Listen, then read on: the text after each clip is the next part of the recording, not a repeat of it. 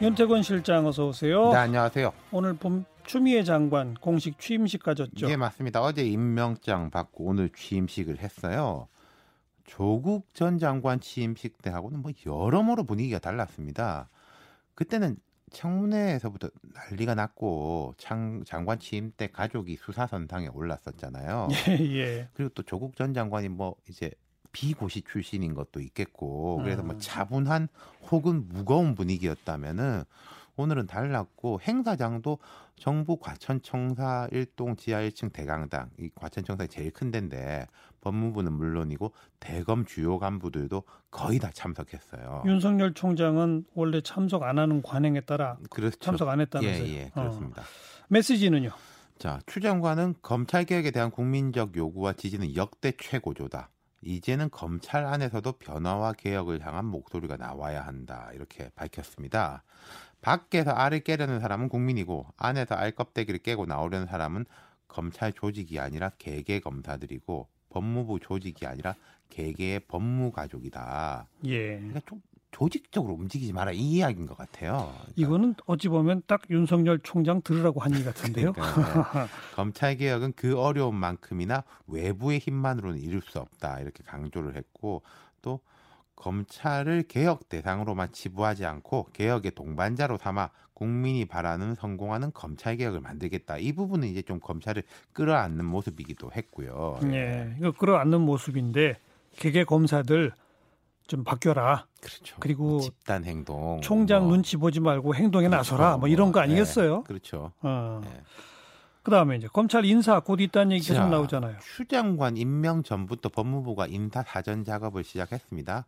검사장 그리고 차장 검사 승진 기술을 대상으로 해서 경찰이 세 평을 수집했어요. 세 평이라는 게 평판입니다. 네. 물어보는 거예요. 이 예. 사람 뭐 어떠냐. 통상적으로는 검사장 대상자들에 대해서만 거- 경찰이 세 평을 수집했는데 이번에 좀 확대됐어요. 네. 여기에 대해서도 이 의미가 뭘까 이렇게 보는 사람들이 많은데 자 인사 폭이 어느 정도일 것이냐. 일단 통상적인 고위급 인사는 있을 겁니다. 김호수 법무부 차관의 경우에 바뀌는 것으로 알려져 있고 법무부 차관은 고검장급이거든요. 예. 역시 고검장급인 박규택, 박균택 법무연수원장도 사의를 표명했습니다. 박 예. 원장은 사법연수원 21기로 그 윤석열 검찰총장 이기수 선배예요. 그러니까 지난번에 윤석열 총장이 될 때 워낙 기술을 확 뛰어넘어가지고 그 문무일 총장보다 네 기수 뛰어넘었거든요. 선배들이 아직 좀 남아 예, 있죠. 다 나가진 않고 예. 한번 반 나가고 반 남아 있었는데 뭐 이런 사람들 조금 나갈까? 그럼 제가 차관 사, 하고 법무연수원장 말씀드렸으니까 고검장급 두 자리가 비게 된 것이고 지금 현재 고검장하고 검사장 중인 중에 공석인 자리가 꽤 있어요. 예, 예. 그래서 이제 줄 인사가 이어질 겁니다. 인사 요인은 분명히 있어요. 네. 근데 문제는 누구를 어떻게 하느냐, 윤석열 사단 어떻게 하느냐 이거잖아요. 그렇죠. 그러니까 뭐 고검장이 누가 되냐, 차관이 누가 되냐 이런 건 뭐 아주 정무직 인사라고 볼수 음. 있기 때문에 어떻게 보면 큰 뭐 관심이 떨어지는데 구체적으로 지금 이름이 거론되는 뭐 대검의 윤 총장 참모급 인사들, 뭐 반부패 부장 뭐 이런 사람들이 있습니다. 그리고 조국 전 장관 수사 라인에 있었던 서울중앙지검의 그 수뇌부, 예. 뭐 수뇌부라고 하면은 이제 지검장이 있을 것이고 1, 2, 3차장이 있을 것이고 그 밑에 네. 이제 특수부장 이렇게 있는데 자 수사가 무리했기 때문에 책임을 물어야 된다. 여권에 이런 기류가 많아요 실제로. 음. 그런데 조국 전 장관 같은 경우에 개인 문제에 대해서는 불구속 기소로 뭐 일단 검찰이 할 일은 다 했습니다. 공판이 남았지만은 유재수 전 부시장 감찰 무마건은 수사 중인 거예요. 이거는 그리고 울산 선거 관련한 것도 수사 진행 중인데 여기에 직접 뭐 수사를 하고 있는 혹은 지휘 라인에 있는 검사들을 인사한다면은 역풍이 강하게 불 수 있다. 당연하죠. 이런 전망도 엄연히 있는 거거든요. 맞아요. 예. 결국 이제 검찰 인사폭은 넓어진다. 하지만 조전 장관 수사하고 관련한 사람들이 어떻게 되느냐. 그게 그러니까요. 관심사인 거죠. 그러니까 그쪽을 확 물갈이 해도 문제고 네. 안 해도 문제고 그렇죠. 반향은 크겠네요.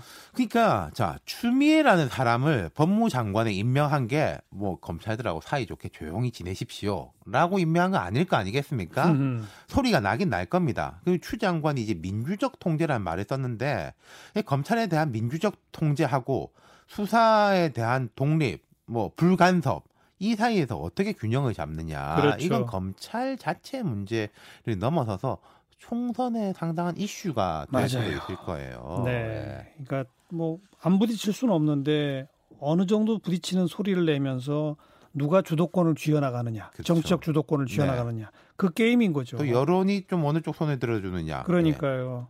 그런데 어, 추 장관이 당 대표 시절 비서실 예, 부실장 부실장. 예. 수사 받았다고요?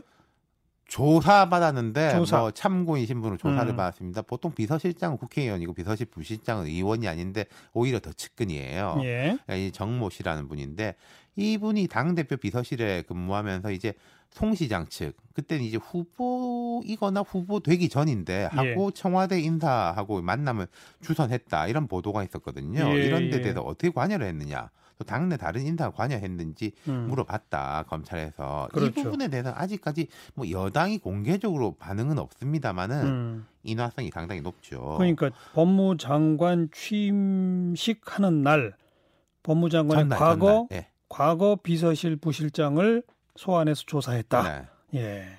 이 긴장감 있게 보고 있는데 윤석열 총장이 신년사에서 이런 말을 했어요. 선거 사건에서 검찰의 정치적 중립은 단순히 기계적 균형을 추구하는 것이 아닙니다.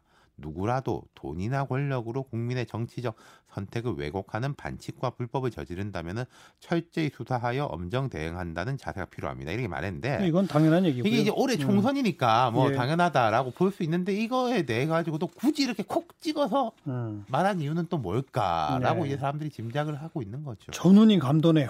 그렇습니다. 음. 예. 윤태권 실장 수고하셨어요. 감사합니다.